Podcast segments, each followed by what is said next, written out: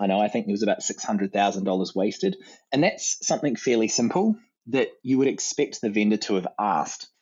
Hey, do you have any HTTP 1.0 applications? I know for anyone that's listening is going to go, that's very old protocol. Yes, it is. Uh, but as a vendor, shouldn't you be somewhat responsible in making sure that your customer is satisfied or is going to be satisfied when they implement it? To KBcast, the cybersecurity podcast for all executives. Cutting through the jargon and hype to understand the landscape where risk and technology meet. Now, here's your host, Karissa Breen. Scott Fletcher, welcome back to the show. Uh, it's weird because I speak to you most weeks anyway, but then I was going back through and I'm like, I haven't actually had you on the show since maybe 2019, and that actually feels like a decade ago. So, welcome back. H- how's it all going? Uh, thanks, Karissa. It's uh, it's going pretty well. I um, I feel like uh, you know, I've done did a lot of international travel um, pre-COVID, so it's actually been really nice to to spend some time at home and uh, maybe do some of the things that I'd kind of put on hold for for quite a while. What about yourself? Yeah, it's been interesting. I mean, I was overseas in 2020 before the pandemic started to really permeate throughout the world. So I had one trip in before probably most people. I am I'm uh, probably lucky. But then this last 18 months or so, it's felt like it's gone for like 18 years. It's just felt like it's been going forever. But in saying that, we've seen a really good adoption to how people have had to work from home and work from anywhere. So I guess there's always that silver lining like we've seen there's innovation has been there and people have had to move from what they were doing before. So i guess there's good bad and everything. But one of the things that i'd like to sort of ask you since you've been away from the show for a while what do you think you've sort of learned since we had you on previously? Uh, what are some of your key takeaways that you think that you've sort of um, learnt throughout the, the time Oh, there's been there's been quite a few actually. Um, some work related, some not work related. Um, I could definitely tell you that um, uh, I think a lot of people have really considered what uh, work and the work life balance means for them, and I guess that's kind of work related as well.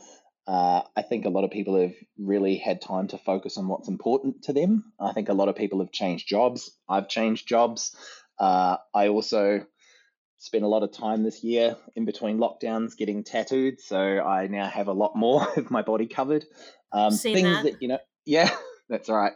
Getting your neck tattooed is uh, a wonderful experience, I can tell you. Um, yeah, so there, has been a lot.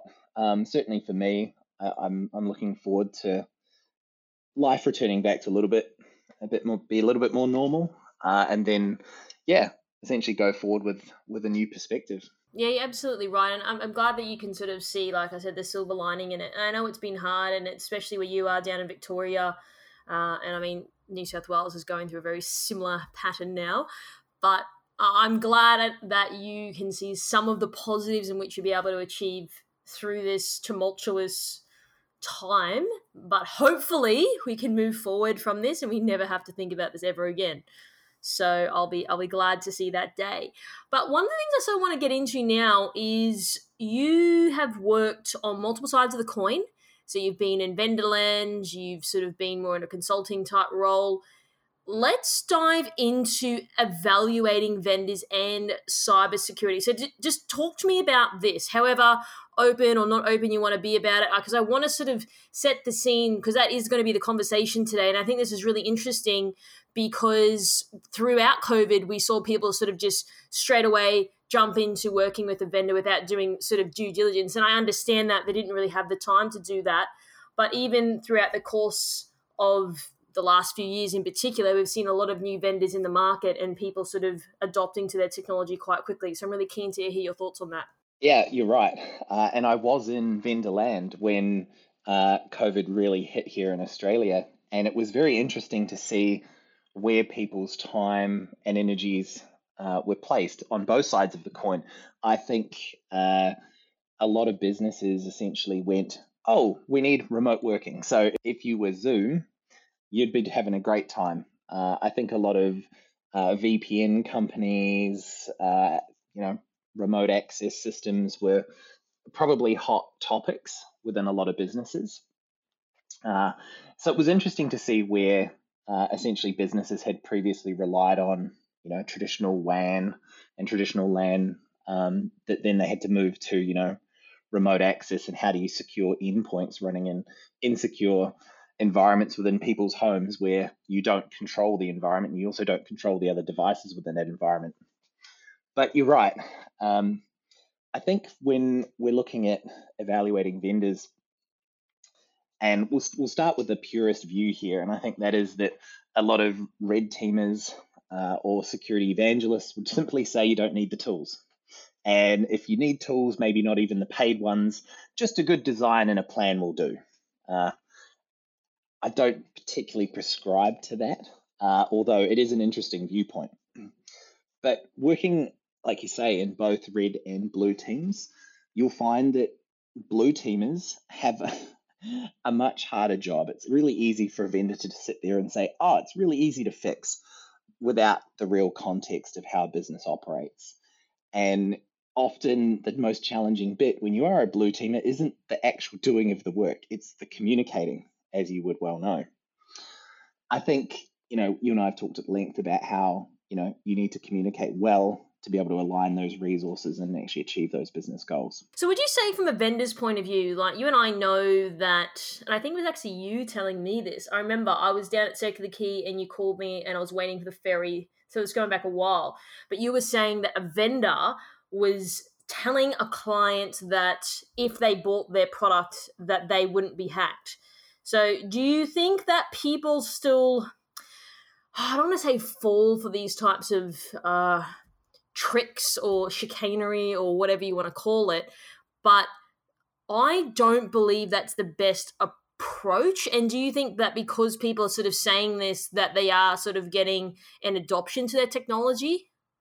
I think I think it is it's interesting when people make those kind of claims and vendors make those kind of claims. Uh, I feel like it makes it really hard for vendors that are doing the right thing, that have um, like an ethical code when they are engaging with customers and they want to make sure that there's a good fit. I think in a lot of cases, uh, yeah, there are there are a number of vendors that just rely on brand and big marketing budgets to solve, you know, the the the initial pre-sales and sales aspects, and then all they really care about is the sign on the line and the contract, and then it essentially all goes downhill after that. So, would you say that is a predominantly the driving factor for vendors getting into clients because they do have multi-million dollar budgets they've been around a lot longer it's a bit of an easier potentially uh, a, the sell because it's like, well, you've been around for 100 years versus a startup, which the capability may or may not be there, but they've been around five seconds and they don't have like the brand awareness that perhaps your bigger players have. Would you say that's the case? Oh, definitely. But this all really comes down to the the actual customer driving the conversation and the customer actually understanding what it is they're trying to achieve out of engaging a vendor in the first place. You know, we see a lot of um, movement towards specialization and you, you get cost optimization out of that as well. Um, you know, that also then means you can drive your business to doing the thing that it does well and that then also generates revenue, not running things like your own infrastructure. Uh, and, you know, I'd almost argue you probably don't even want to be running the service components either. So you've got, you know, the adoption of PaaS and managed services and things as well.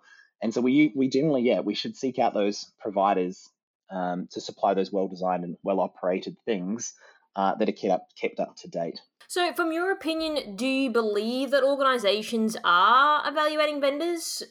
Because sometimes I've just seen that perhaps there isn't enough rigor, so to speak, like involved in this process.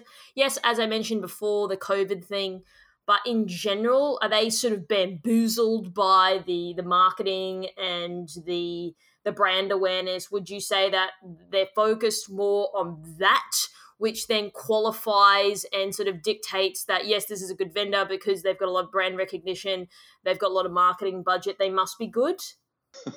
Yeah, I think you could simply put it down as that both organization vendors aren't going into this uh, essentially an arrangement or a relationship very well at all. And as a result, both parties usually suffer. You find that organizations are generally resource constrained. I can certainly say that uh, it doesn't really matter how many people you have in your team, you always have more work to do uh, than you have available resources. Uh, you know, this usually leads to you speaking to a vendor um, with maybe only three or four high level requirements, and you haven't really done any upfront research. Um, you know, I, when I used to work for the the WAF managed services vendor, you know, we'd give a presentation on the service, and then I'd get asked, "How do you compare to other WAF tools?" This is where you have to operate it yourself. They have fundamentally missed the whole point about going to a managed service. But you can see how this becomes a really difficult um, initial start of a relationship with a potential customer. But yeah, vendors are mostly focused on sales, and I see that the they end up leading the discussion because the customer hasn't done the upfront research. uh, you know, and like we've just talked about, that does tend to favor um, organizations with big budgets, big marketing spend. You know, fancy diagrams that are delivered by seasoned salespeople. Um, and if if you also taking the approach of you know going out to market. You look at analyst companies um, you know and those can be useful but once again it's often the big marketing budgets that drive those. Those analyst organizations aren't the ones going out there providing that information to you free uh, for you know the good of all the people. They're out there because they're being paid to write content. Um, and that's not just limited to the it industry. Yeah i've got a dog as you know. Um, and the pet food industry is another one that's exactly like that, which I was completely unaware of until I um, spoke to my dog breeder. Um, so yeah, if you if you consider all of those things, you also need to consider the bits that arise later. You know, if you've established a good fit uh, with a company, you know, how do you evaluate the initial requirements of the product, the security of the product, everyone focuses on like compliance, but as we know, compliance very rarely means secure. I always see compliance as a subset of security. And you can look at other things. There are other tools and products out there that help you provide, uh, sorry, there are other tools out there that can help you define how well a company does security. But also, these things have limitations and often don't provide the full picture either.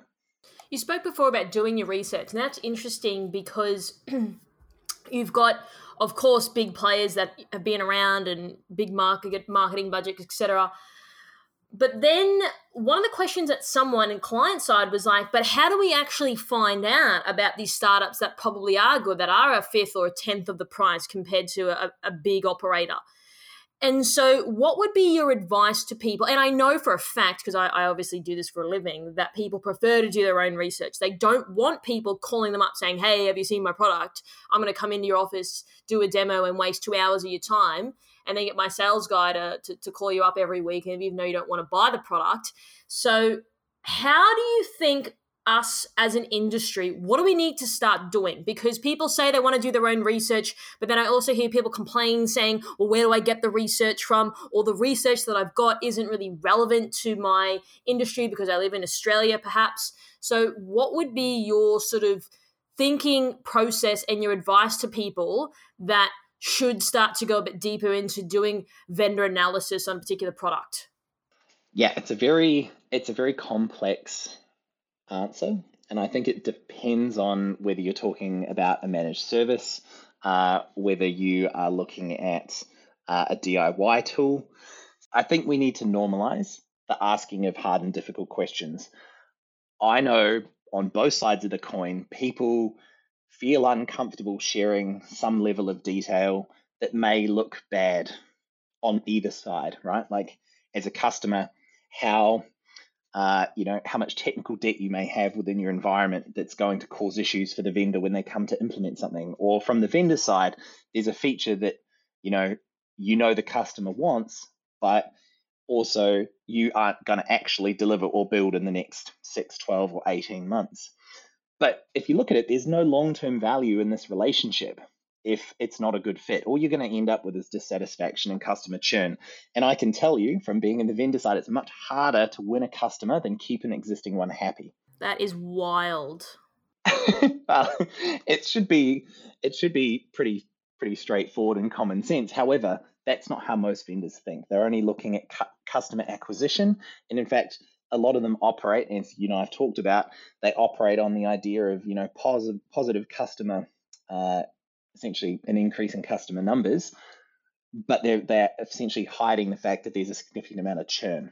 Um, but that, once again, is a short-sighted, um, short-sighted vision. But what? Why would you think like that? Because I mean, it's a small industry. You can't keep fishing from the same pond. Eventually, your fish are going to run out. And also, people speak within the industry. Uh, I mean, working in a bank myself, if the vendor was good, you'd have other banks sort of coming and approaching you saying, "What's your experience with X vendor?" So, wouldn't you sort of see that there'd be some cross pollination on that front? So it's sort of worth their while to maintain the relationship in, in order to potentially get referred or get other work from other people, perhaps. Oh, I would definitely agree. I think the people that have those um, short sighted approaches, generally, you see, you know, you can look on LinkedIn and see who changes jobs about every two years. Um, you know what I mean? There's not a, there's no long term um, retention of staff for people with those type of um, those type of attributes. But if you consider the types of questions that you really should be asking of a vendor, if you're a customer, and I'll focus mostly on the customer bits here, um, you know, like the one thing that you actually want to know is how are you going to be treated later? Often pre sales and sales are the best in the company, and you're often then handed off to a, an operations team if you're talking about managed services. You know, are the people that are going to be servicing you later as good as the pre sales engineer that, you know, sold you on the dream? So you can do some simple things like ask them, can I talk to your customers? Can I talk to an existing customer? Can I talk to a customer who's left? I would be really it should be a red flag. Um, and we, it's quite funny. I actually consider vendor evaluation a bit like dating. And one of my friends has always said no red flags in the first 90 days. Um, I know my personal experience with dating isn't great, but vendor evaluation is a little bit uh, simpler, I think. Uh, so, you know, you can say, hey, I know, you know me too well. I think 90 so days is a pretty long time. I'm a lot more harsh than that. But yeah, sure, I get your I get your drift. Yeah. So you could say, hey, can I speak to a customer who's left? Cool. The, the vendor could choose who that is. Um, but you want to know the reasons why they left, essentially, because, like I say, if you're going to enter into a long term relationship, regardless of how much money is transferred, you want to make sure you're going to get what what you need and that you're going to be treated well. But some of the more like complicated ones as well, from being in consulting land, uh, you know, audit pen test scopes are always a thing that people kind of treat as coveted information within an organization. I'd certainly, if it was a, if you wouldn't do it for everything, but for some things, like if you were looking at a, I don't know, an IDaaS solution, so identity management as a service, you probably want to say, hey, I want to have a look at your environment footprint. Obviously, not the detail, but I want to know what services are running, where's my data stored, who has access to it, I'd also like to see a pen test that says all those environments, whether it's prod, non-prod, have had an adequate scope and those scopes have been covered in the pen test and that there are no issues that exist. Things like how do you prioritize and build new customer features based on customer requests? Um, you know, I'd like to see your roadmap. What is it? Uh, how have you managed to track against your proposed roadmap based on your release schedule? And I think there's also another one as well that a lot of companies forget, and that's around technical debt. Uh, if you're going to work with a company, you want to make sure that they aren't just driving features and development based on new customer sales, because what you actually end up with trying to be everything to everyone is a huge amount of technical debt, which essentially will stall the company in the future. Um, you know, and depending on the solution and what you're trying to achieve, maybe that's okay. Um, but a lot of people don't think about well if i needed to choose a plan b if this you know this choice and this um, this engagement goes the wrong way how would we roll back um, is something yeah that most people don't consider so I was speaking to someone a few weeks back and they were on the vendor side. Then they went into a client and the client had already purchased this product.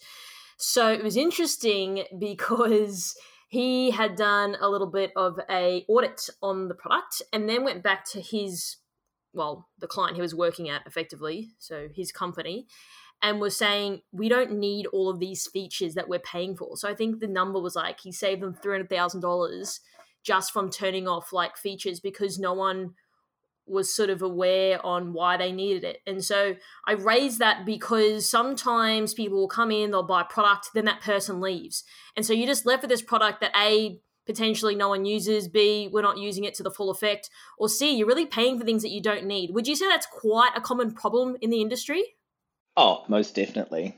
I've worked in organizations where they have purchased products and we've come to implement them, and for whatever reason, there was something really simple as doesn't support HTTP 1.0.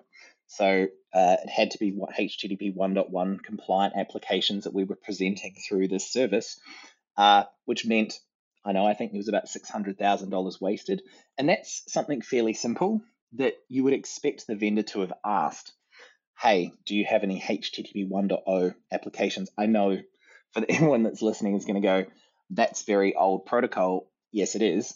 Uh, but as a vendor, shouldn't you be somewhat responsible in making sure that your customer is satisfied or is going to be satisfied when they implement it? Uh, but yes, also, I think back to the uh, without the adequate research from the customer side about what it actually is you're trying to achieve, you know, you've basically handed, and I have both been in the customer side and the vendor side in this, where you walk into a meeting and it's like, oh, just tell me what you do. That's the wrong approach because you are essentially letting, uh, and if you're a slick salesperson, you just simply go, Great, I can sell you on a dream here about where you could end up. I don't know many organizations that have the uh, the cadence or sprint cadence to be able to achieve a lot of, or implement a lot of those things that could be done, but they're sold on, hey, you could do all of these things with all of these bits. Um, but without actually any sort of analysis as to how you do it and the time. Um, and you know, as a blue team, we've already established that there isn't a lot of time, uh, and you have a lot of other responsibilities as well. So yeah, I would definitely say that uh, vendors are making a lot of money out of licenses that just aren't being used. Okay, so the two things on that. One, going back to the story about the vendor, why didn't they ask? Do you think that they weren't aware, or do you think they were aware, but if they told the customer that, that customer wouldn't have bought their product? Oh, that's that's a tricky one. I think the responsibility isn't so much. I think there's there's the responsibility of the vendor to say, hey, here's what's possible. It's obviously the customer's choice as to whether they purchase it or not. Um, but I would also you would also expect the vendor to turn around at some point and say, "Hey, you're not using these things. Is there any help that is required from our side?" Um, you know, this is just comes down to the the customer satisfaction piece. Do you want to renew in year two, and maybe your renewal cost goes like your renewal value goes down, but you have a long term customer, and once you get to the five years, they basically become a patron, and then you can almost be guaranteed that they'll never leave. Or would you rather run the risk of saying, oh, well, we're going to renew the license because we can, even knowing that they're not using it, and then run the risk that the customer goes, well, hang on a minute. I don't know. I think it, I think it would depend largely on the customer, but a lot of customers don't have adequate vendor management and vendor licensing management. Um, certainly, there are cloud hosting providers that are in this this space where they don't care whether you're running virtual machines in their environment they just care that you're paying for it. Okay, so for people listening, they're probably thinking, right, I'm in charge of a team or division, or I'm a CFO listening to this podcast. How would you go about every? Is it every year that people should be reviewing their their, their vendors and going through and auditing? Like, do we need all of these features? Do you think a people are doing that, and then b what would be your approach so people effectively are not paying for things that they don't use at the end of the day or that they don't need? That's a good question. Renewal time makes it really simple. You can simply say, okay, when the contract's up for renewal, you could put down, hey, what have we actually used? Um, I think more fundamentally than that, if you follow, I have generally have a typical process. So you're once you've established you've got maybe one or two candidates that can meet your solution, whether it's managed service or PaaS or whatever it is. Maybe it's just something that you install or something that you run. You want to make sure you have a proof of concept. I think mapping features and solutions to problems and use cases is the first thing. Um, if you don't have well defined use cases, you're certainly going to end up in the we're paying for things we're not using um, camp, which is not a great place to be. Um, as we know, budgets are, are shrinking and um, tooling and costs go up, certainly because in Australia, a lot of tools that we purchase are still priced in US dollars, so are also affected by currency exchange rates. Uh, so yeah, proof of concept would be the first one. I'd certainly make sure it's as close to production as possible, or run it in production if you game. Uh, I would certainly say pick the hardest and most complex use cases. So you've essentially established, right, that you've got this is what I want it to do. I know this is the most complicated um, implementation for whatever I'm running. So we'll do that one first. Don't pick the simple one. Um, often the simple one might be more successful, um, but you want to make sure, even though it might require more time, to do the one that is the most complicated. The idea being that the simple one should be obviously more simple. Uh, I'd also say if it's a security control, you want to make sure you're testing those negative use cases as well. Just making sure that it does what it's supposed to isn't going to be great if there are false negatives. Essentially, you're uh, part, it's doing something that it shouldn't. Um, I'd also say involving other stakeholders is key too. Um, you want to make sure that it's widely adopted within your organization, depending on whatever the solution is. but yeah, I would certainly say following that kind of approach and then reviewing it annually um, is is a good option. I'd say there is there is a gap in the market or gap in the industry at the moment. Um, there are obviously we talked about those analyst organizations that regularly update those uh, those diagrams to say here are the up and coming vendors and here's the ones that are leading and those kinds of things. Yeah, but but but just on that point, like leading, like but to who? Leading to who? I know this is this is one of your uh, favorite topics, isn't it? Well, I want to be specific in it. Like when people say we're leading, but to who? Who said that? Like anyone can come out and say that. This is the part that gets me. So if you're going to say it's leading, what what type of industry, what size of the organization, how mature is their organization? Like these are the things that I think the specifics in this case matters, don't you think? Uh, I do. I do. And I also think that there is a part to play here for system integrators. Uh, often things change and you're not going to be an expert in everything all the time. I don't know anyone that's an expert in everything. And that's fine. You just need to be able to understand when you need to bring people in that are experts in a particular area. I'd certainly recommend talking to boutique systems integrators or having at least a relationship with several of them. And you can get independent advice, and also they will have been involved with these similar implementations or similar vendors, um, similar customer challenges, and you can also then use them to facilitate uh, discussions with vendors, discussions with their other customers. I think that's a really uh, time effective way of doing it. I wouldn't specifically want to be going out there every year trying to look at you know what's the uh, what's the most applicable um, and best fit identity as a service um, provider um, for my company. Yeah, like every 12 months at contract renewal. But would you say that some of the smaller companies are biased perhaps towards a vendor because they work with them more so they understand it just inherently more opposed to the other three vendors that are sitting on their shelf? I think there's bias everywhere. I think people often will, uh, and I look, I'm guilty of this as well. People will often turn to the, what they know that's familiar. Uh, they'll also turn to what other people have done um, simply because it's it's easy. Your brain makes shortcuts to the information that's most relevant because obviously your brain can't compute everything all the time either. And so yeah, it develops these biases to say, okay, I used this tool before, that tool will work again, without even actually understanding will it. And that's why it's very uh, it's, it's very important that you go through the through the process. And proof of concept is is key. So, one of the things I'd like to ask you about now is going back a step. A vendor rolls up to an organization, they do their pitch, they do their demo, etc. They explain potentially licensing fees, whatever. What do you believe people need to yield in terms of a framework to follow? Uh, or like a criteria. And maybe it maybe it's not sort of written in their like their notebook, so to speak, or on their laptop. But what is something that people can go through systematically to ensure that yes we've the first round of this conversation they've they've ticked the boxes effectively like they haven't sort of skimmed over anything Yeah, and that is, I think the first step is to actually understand do you want to do it yourself? Do you want someone else to do it for you? Do you want assistance in doing it, or do you just need support when's required? I'd also say you want to consider who's responsible for something at 2 a.m. in the morning.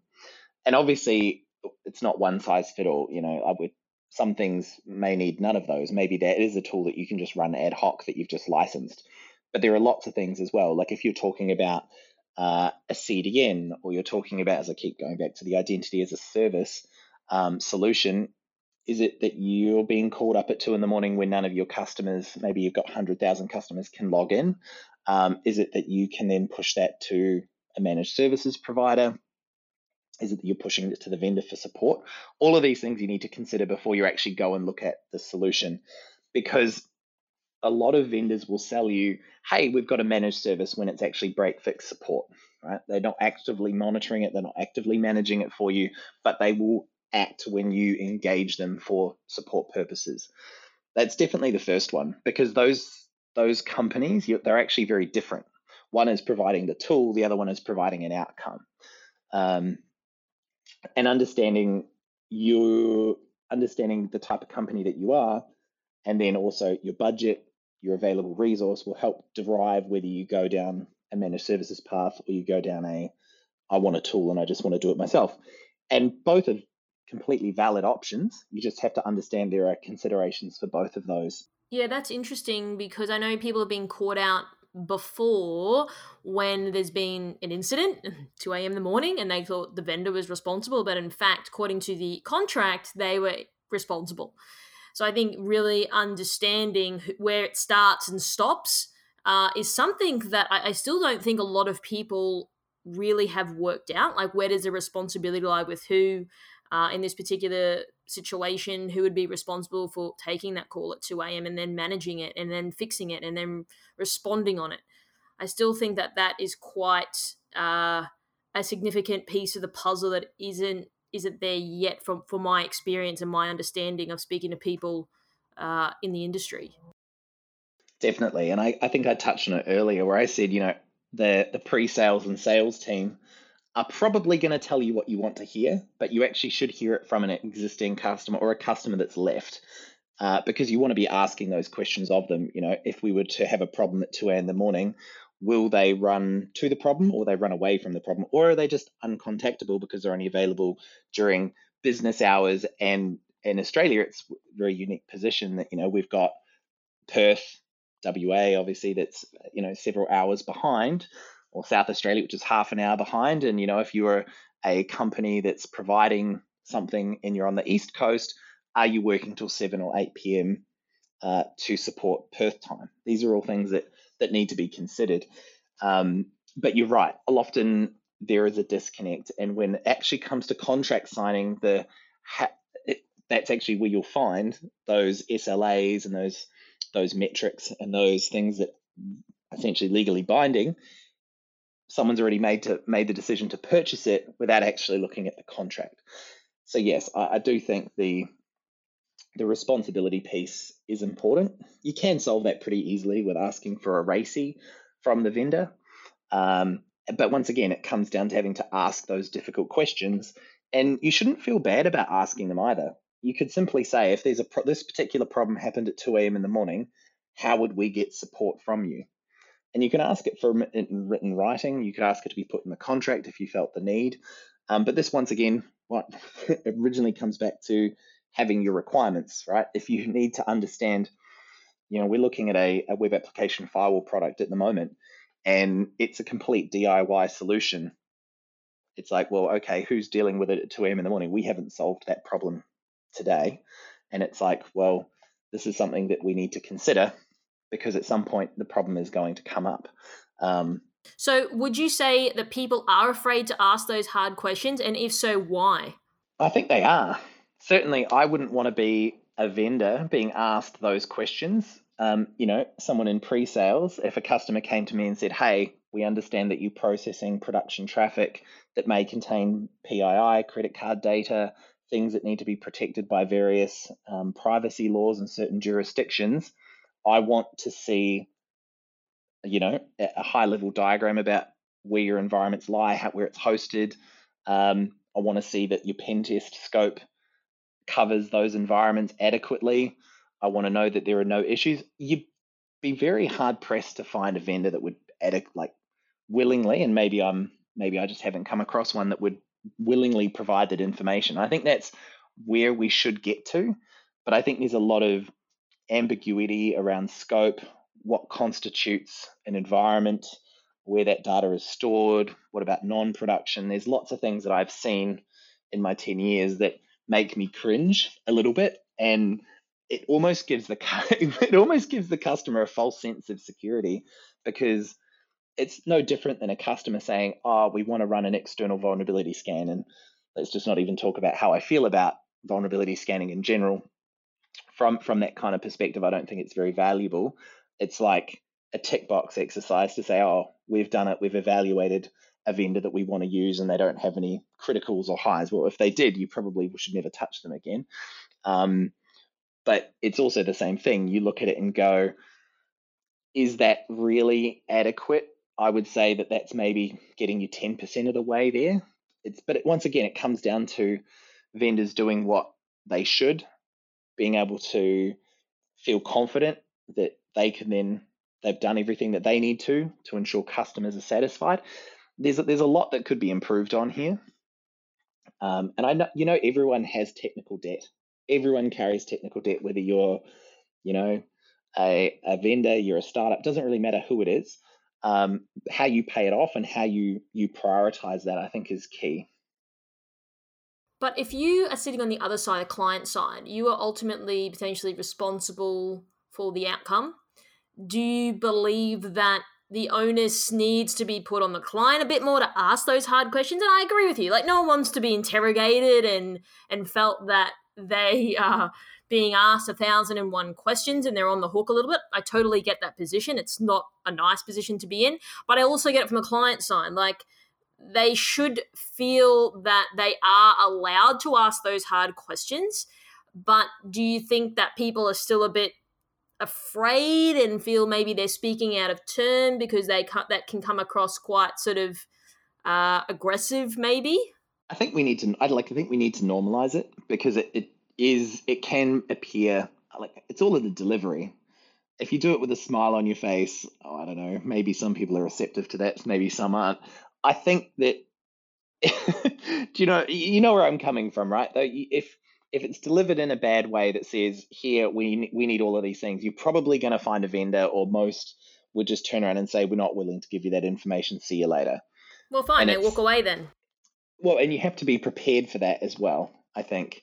But then I feel like that's still shady, don't you think? Like, if you're as good as you say you are, you shouldn't be afraid. Like, I mean, you don't have to give them your crown jewels and your, your source code. We're not saying that. But if they ask you, I think the questions that you asked before are relevant. And I think you go into a big company, they are going to ask you that stuff. Absolutely, they will. They say, we're walking away. Sorry, it's part of our procurement process. These are our policies. These are our procedures. You don't want to adhere to it? There's the door. See you later. Thanks for coming. Yeah, and I think you just have to understand that it may be a little bit awkward. Um, and you also you also have to kind of be able you have to be prepared to walk away um, because sometimes maybe maybe your second or third choice is if like we're, we're only really looking at it from a security point of view is the most secure Right, right, right.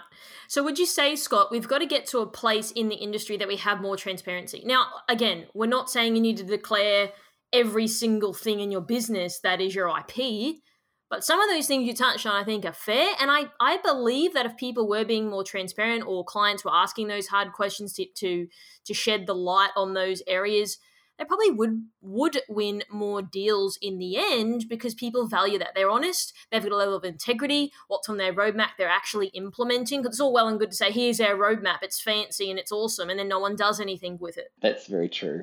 I think there does need to be, there isn't, as far as I'm aware, and maybe I'll, I need to do a bit more investigation, but I, I'm yet to find a completely independent view of here's a here's a solution sorry here's a problem. Here are the solutions that can solve that problem. Here's what people are saying about it. Here's the use cases. And you know i'm not talking about hey this vendor has these big company logos on their website often. And I, I, I do know that a lot of those um, companies will agree to have their logos on the vendor's website if they get a discount in the pricing. So, you know, I'm not adverse to that. I think it's it's it's a sound strategy from a vendor's point of view, but I also don't think that that can just simply be saying, you know, this big Australian or big American brand company is using our software, so it's obviously good enough for them. That's a very short-sighted view. Um, but yes, you're right. There is no uh, there is no independent, pragmatic view of problems and solutions and who can provide them, as far as I'm aware. Mm. So, on that point, do many people just follow what the guy next door to him is doing, what he's doing? Because what I mean by that is when I was working in banking, we'd purchase a product and then the rest of the banks, the big four banks or three banks, would then just follow. So we were the guinea pig, we'd buy a product, then all of a sudden, within 12 months, the other banks had bought it. And then it kind of feels like the vendor knew inherently that they were going to get a like a four for one deal. Would you say that is the case? I I think there's two parts to that. The the I don't think the vendor would well, I would hope that the vendor wouldn't be that eager. ego. Wouldn't sorry. I would hope that a vendor wouldn't have an ego that big to think that if he managed to get it into one bank, he'd get it into them all. Uh, I don't know, not... Scotty. I don't know. I've seen it before. well, okay. The, the guy's obviously got a huge amount of confidence in his product. That's great. It's good. Good to know. Um, I, I so there is that that piece. Generally, vendors I don't think would want to count their chickens before they hatch, because I know if you put down in your customer management system, I'm going to sell it to four banks in 12 months. Someone's going to hold you to that. That's uh, that's shooting yourself in the foot before you've made your first. What every deal. QBR rolls around, what's that next bank you're sort of lining up for this deal now? That's basically how the conversation's going to go. Oh yeah, you know it. Yep. Uh, this Jim, the sales guy, is going to be uh, looking over you, going, "Where's that next deal?" Um, no, but then there's also the the bit from the customer's side. I don't think anyone has, you know, we keep talking about these um these uh magical squares, shall we call them? No one has ever be, kind of been, you know, told that buying from one of them was a bad decision. But what happens if someone bought from one of these ones in these magic squares and then were breach hacked or they went out of business? Are we still going to say, well, I relied off the magic square to guide me? uh, it sounds a bit like the magic school bus, doesn't it? Um, I don't know. That's where my brain goes. Yeah. So no, I I feel like you still are. You still have to perform your vendor analysis. You still have to go through your third party security assessments and all of the other things that you would hope you'd have in place. You know, if you're if you have essentially any um, compliance certifications, these things are required. I know it's certainly required for ISO. I know it's required for a number of the, the US certifications as well. Uh, but no, I, I think a starting point, a lot of people just have defaulted to what's available, um, and that is, you know, analysis driven or sorry, analyst driven. Uh, you know, briefings and reports based on things that vendors have almost defined as the problem space, and that's not always what the customer's use case is it's almost like you know back to my original point which was if you haven't done your research and knowing what problem you're trying to solve you're essentially leaving it up to someone to tell you hey did you know uh, you know you could do all of these things? And i'll use a really good example. I went to look at a new toyota hilux because having a dog in my current car is not practical. And the guy goes oh it's got uh, the air conditioning runs through the glove box so you can put your sandwiches in there. And i go well that's great. I don't generally eat sandwiches but you know, it's so I, random. But no, but you know what I mean, right? You're looking at it's going well. I get it. Now, you've produced a you've produced something that I know that I would use without knowing I needed, and in fact, it was never a requirement when I went to go look at a mm, car. He made an assumption. Correct. So you're saying the same assumptions that are applied to the security world? Yeah, I would love a security product that kept my beers cold, but they, they don't do that, unfortunately. Well, I don't know. It could happen. Who knows? But would you, okay, hypothetically speaking, if we had full blown transparency, just say there were 50 vendors, there was a platform for it, you went through it, with a fine tooth comb, or or you had the the capability to go through it with a fine tooth comb. Sorry, do you think people will still do that if all of the stuff's on the table? Go for your life. Do you think that people are still just going to fall back to their old ways because they couldn't be bothered and it takes a significant amount of time? Or do you think people are still going to do adequate DD on a particular vendor? If the information's available, of course. I think the one bit that we haven't really considered or haven't talked about thus far is existing relationships.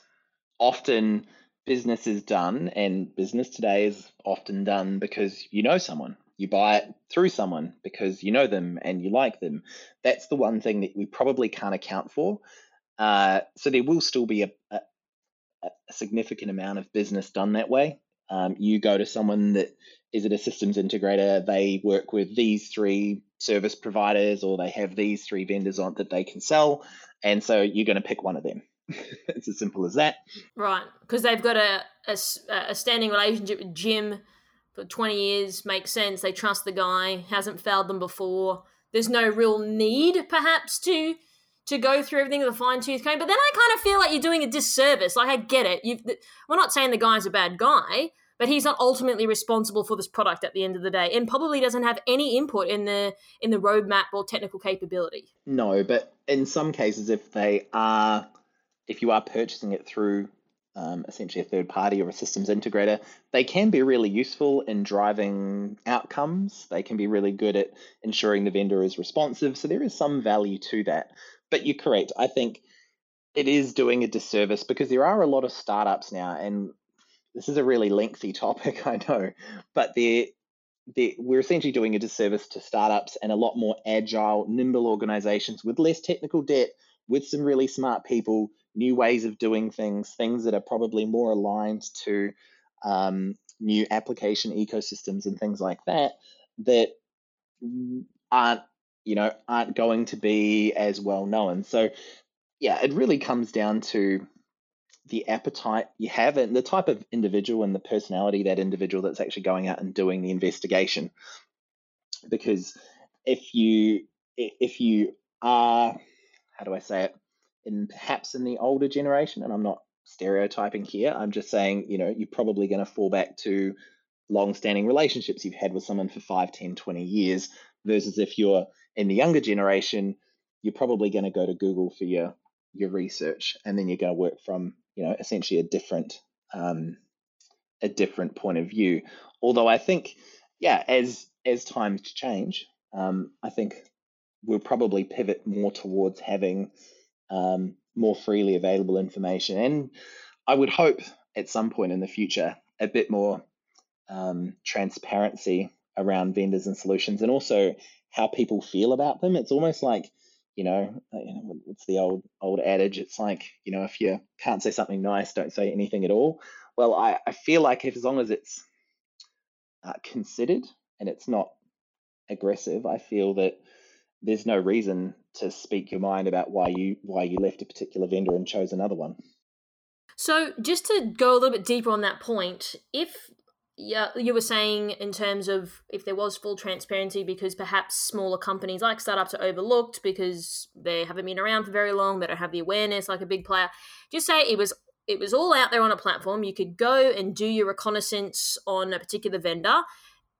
If there was everything from a startup and, and an enterprise, for example, that they could go through and they found the startup was better in terms of capability and price and whatever would you say that potentially your big players could start to get into deep water in the future because they're now competing against a startup that could be better, may not be better, but now the information's on the table where everyone can see what's going on, which may result in them losing deals because the startup potentially is better than them. I would say so. I definitely think that if you uh, the way I see it, you've got older, more legacy environments, companies, platforms, things that you know have matured over time, but also don't follow you know the um, you know a lot of things run in the cloud. But I'm thinking like um, cloud native services. So if I'm thinking like AWS and Azure's managed services that they now have, you know, if you're so it really comes down to that you don't want to be everything to everyone. Um, you will find that you know legacy AV scanning solutions, right, aren't really that applicable in cloud environments. But there are others that have recently come up that are doing really well. Um, that that they have an understanding about how new applications and new environments and new ecosystems are built and how they're managed, and they have something that that just works. Often, it's quite interesting to see over the last ten years how much things have changed. From oh, I've got to install tooling in my environment to do a thing to well actually now i just go into aws and i go i want to integrate this and here's a cloud formation template and i click go and it all just works and you're like well that was pretty seamless and then everything just happens um, so i think it, it's a uh, you know it depends on who the vendor is trying to target as their customer base being able to pivot is really going to be difficult for the more of those legacy vendors although you'll also find that a lot of those legacy vendors will have existing customers that are unable to move because they also suffer the same problems that these legacy vendors have. Yeah, no, that's a really good point. So, lastly, in light of us talking about vendor analysis, vendors, how they sell, what advice would you give to vendors who are trying to help win sales? From you being on every side of the coin possible to being in a pre-sales role in a vendor what sort of what are the, some of the key takeaways people can can implement perhaps after listening to this episode? My first my first one and it's happened to me a lot lately um, I would really like if vendors would stop asking. Sorry, or if I was a vendor, I would certainly not be asking customers, um, when's your buying cycle? It's it. I don't Do know. Do people it, ask that though? Like just straight I, up? Yeah, I've been asked it three times in my new job. I've been in this new job two months. Just um, straight out of nowhere, like just arced up randomly. Yep, and we're not talking small vendors here either, and uh, most people will have heard of them. So I hope they're not listening to this afterwards. But yeah, it just it comes across very impersonal. I get. But do you know these people, or they've just seen your your position on LinkedIn and they've just said, "Hi Scott, when's your next, when's your buying cycle?" Is that really how it has been delivered? Not quite that brazenly. Uh, more so, I've had a meeting with them. I've needed something, and they've turned around and said, "Okay, when are you buy? When's your buying cycle?" Or that could be vaguely um, disguised as, oh, "When do you need this implemented by?" All those types of questions for me just it feels like it's a hard sell, and it, rather than it being a soft sell. I'm all about the soft sell. I'm all about if we can demonstrate to a customer, and once again, I'm talking from the vendor side here, if we can demonstrate to a customer that there is value, and a lot of vendors don't measure things, if that makes sense. A lot of vendors will say, oh, you've got pretty graphs and whatever, but the actual meaning behind it is what the insight, I guess, is what I'm trying to say, behind the data is what customers find valuable having a dashboard that says my machine beeps 23 times in a day is not very useful to me. What do those beeps mean? You know, how can I then improve my environment, my service, my platform, my my increase my revenue because I now know there's 23 beeps. That's what people find valuable. That's but that's more of a soft sell. So it's a lot of a capability play initially, I think. Um, so yeah, first one is don't don't make it a hard sell. Don't make it obvious that it's a hard sell when you're trying to chase numbers. Um, the second bit is, yeah, provide the insight rather than just the raw data and metrics because, you know, there's a lot of there's a lot of data and I heard a real I heard it on a podcast the other day. Actually, someone said, you know, a, a security tool or most tools just are fancy um, alarm systems that beep all day long, and it's like, well, how do you make meaning of those beeps? And I think that was a very apt way of looking at it. In fact, I laughed quite hard when I heard it because it's it's right. So true. I mean, I'm putting on my reporting analyst hat. That's what I had to do. It's like, okay, I'm doing all this reporting, but that means nothing if we're not deriving insight.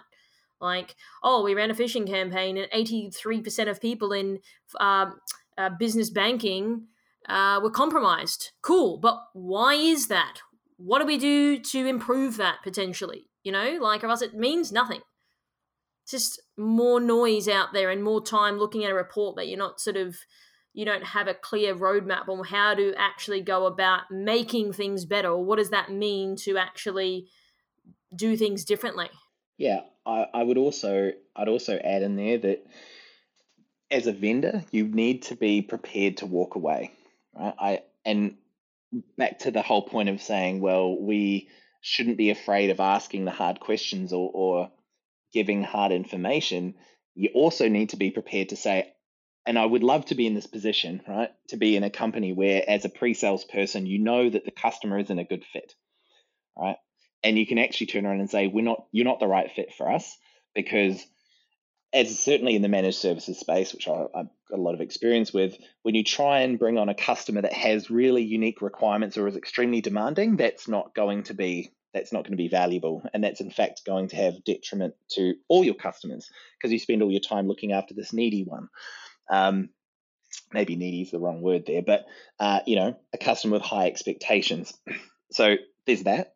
I'd also say if you are a vendor, providing meaningful, you know, we've talked a lot about transparency and how do you compare these tools or how do you compare these solutions. Um, as a vendor, being able not asking for a battle card or you don't need to provide one, but things that customers can think about to say, okay, have you thought about these things? And leave it up to the customer to go away and make the decision. I think the more you try and push a customer to buy something without them willingly investing the time to, um, you know, understand it, really understand it, and then go, okay, I can see value in it. All you're going to end up with is someone that buys it and then doesn't really, as we talked about earlier, doesn't use all the features, doesn't really make good progress with it. And I believe in Australia, there's actually um, it's it's in law where it's on the vendor to ensure that the customer gets the use of it. Um, certainly in managed services space. Otherwise, there can be recourse, uh, which is obviously not what anyone would want. And certainly, you wouldn't want your customer to churn because we say we brought it, but you know we never really um, defined who was responsible for implementing it, and I didn't really get the support. And then what have you got? You've got churn and a negative customer review. Um, and anyone that understands how net promoter scores works knows that one bad customer is a lot worse than you know doesn't offset one good customer. Totally agree, and that sort of ferocious behavior is doesn't really get you anywhere in the long in the long run anyway. So really appreciate your time, Scott. I really like how you were honest uh, again, we want to shed light on some of the shady areas in the whole industry. That's what this podcast is about. We want to give people cut through the noise, cut through the BS, and just say it how it is. So, really appreciate your time. If people have a question for you that I did not ask you, how can they go about getting in contact with you? Uh, probably the easiest is on my LinkedIn, which is Scotty Fletcher. I think it's Scott Fletcher for the record, but. I haven't looked. I haven't looked at it. I don't think it's Scotty. I don't think so. Right, right, right. Awesome. Okay, well, loved the chat as always, Scotty, and can't wait to do this again. Thanks very much for your time and thanks for coming. Awesome. Thanks, Karissa. Thanks for tuning in. We hope that you found today's episode useful and you took away a few key points. Don't forget to subscribe to our podcast to get our latest episodes. If you'd like to find out how KBI can help grow your cyber business, then please head over to kbi.digital. This podcast was brought to you by KBI.media, the voice of cyber.